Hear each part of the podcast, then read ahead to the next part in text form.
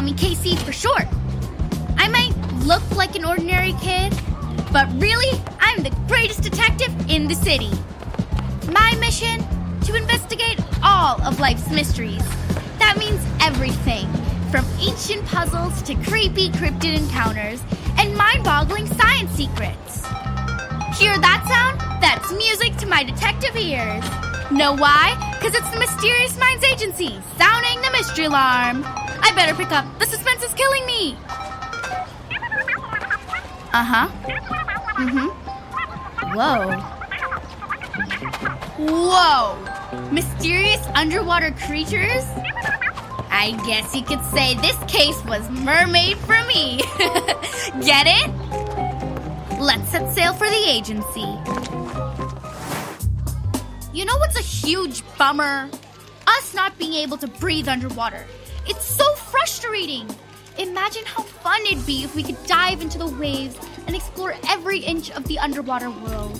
The reason we can't splash with our ocean friends is because we don't have gills. Those help underwater creatures like fish and manta rays breathe. But that raises an interesting question about mermaids. As half fish, half human, how would they be able to breathe underwater? And do they really exist? Or are they just a mermaid? Let's open our case file. Here's the scoop on our underwater pals. The first mentions of these creatures go back thousands of years. Different cultures had their own ideas of what mermaids were. The ancient Greeks first thought mermaids were half human, half bird. Isn't that funny? then they evolved into the mermaids that we know. An early French myth refers to dracs, who are supposed to look like pretty women, but can turn into undersea dragons. That is so cool.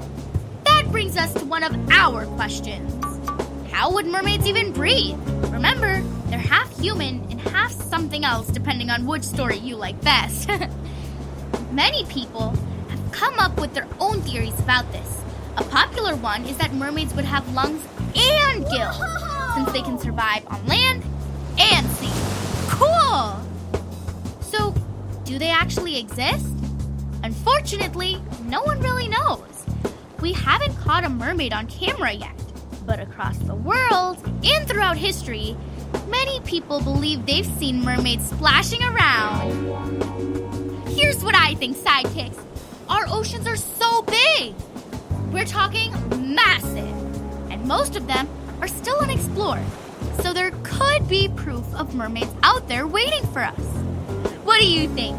Do you think our underwater mer friends exist? or are they just part of our imaginations? Let's take a moment to shine some light on our mystery word of the day. Today's word is aquatic. It refers to something that's found in water or lives underwater. It can describe pretty much any of our favorite sea creatures, like a fish, shark, and in this case, mermaids. It's time to dive into the wild and wonderful world of our mystery email. Sidekick Neil asks, Hey C, how can humans go underwater if they don't have gills? Great question, Neil. The best we can do is hold our breath for a short amount of time. But we can still explore the sea in other ways. Think of snorkeling gear, deep sea diving suits, and submarines. Talk about awesome inventions. As we tie a neat bow on today's wild case, let's sneak a peek at our next big mystery. In a world away from the sun's rays lies a secret in a starry maze.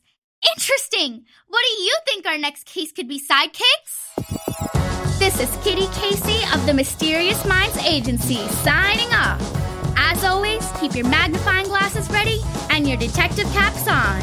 Until then, stay curious and remember, sidekicks, never stop asking questions. See you soon!